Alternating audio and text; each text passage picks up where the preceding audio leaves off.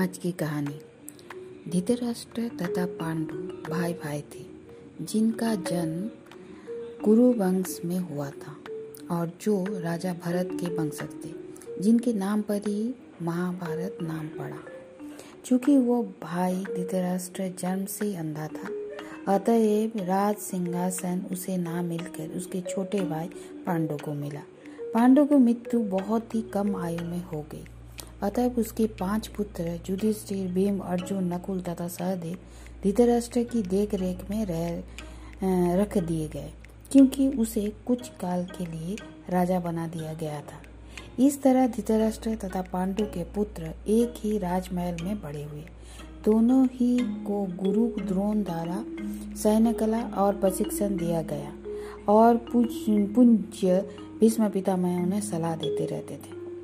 इतने पर भी धृतराष्ट्र का सबसे बड़ा पुत्र जो दुर्योधन पांडवों से घृणा और ईर्ष्या करता रहता था, और अंधा तथा दुर्लभ हृदय धृतराष्ट्र पांडव पुत्रों के बजाय अपने पुत्रों को राज्य का अधिकारी बनाना चाहता था। इस तरह धृतराष्ट्र के परामर्श से धृतराष्ट्र से परामर्श से दुर्योधन ने पांडु के युवा पुत्रों को जान से मार डालने का षडयंत्र रचा।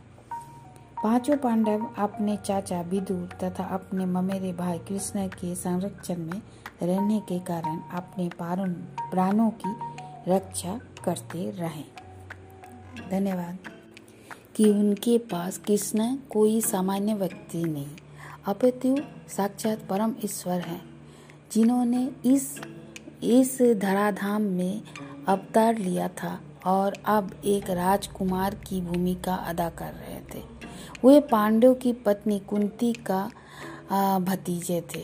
इस तरह संबंधी के रूप में तथा धर्म के पालक होने के कारण वे पांडव पुत्रों का पक्ष लेते रहे और उनकी रक्षा करते रहे, किंतु अत्यंत चतुर दुर्योधन ने पांडवों को जुआ खेलने के लिए ललकारा। उस निर्णायक स्पर्धा में दुर्योधन तथा उसके भाइयों ने पांडवों की सती पत्नी द्रौपदी पर अधिकार प्राप्त कर लिया और फिर उसे राजाओं तथा राजकुमारियों की सभा के मध्य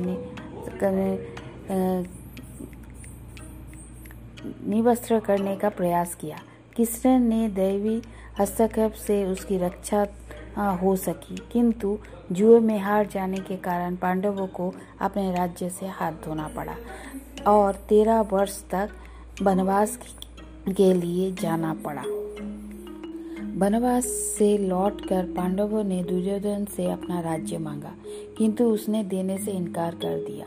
पांचों पांडवों ने अंत में अपना पूरा राज्य ना मांग कर केवल पांच गांवों की मांग रखी, किंतु दुर्योधन सुई की नोक पर भी भूमि देने से राजी नहीं हुआ। अभी तक तो पांडव सहनशील बने रहे, लेकिन अब उनके लिए युद्ध करना आवश्यक हो गया। विश्व भर के राजकुमारों से भी कुछ धृतराष्ट्र के पुत्रों ने पक्ष में थे तो कुछ पांडवों के पक्ष में।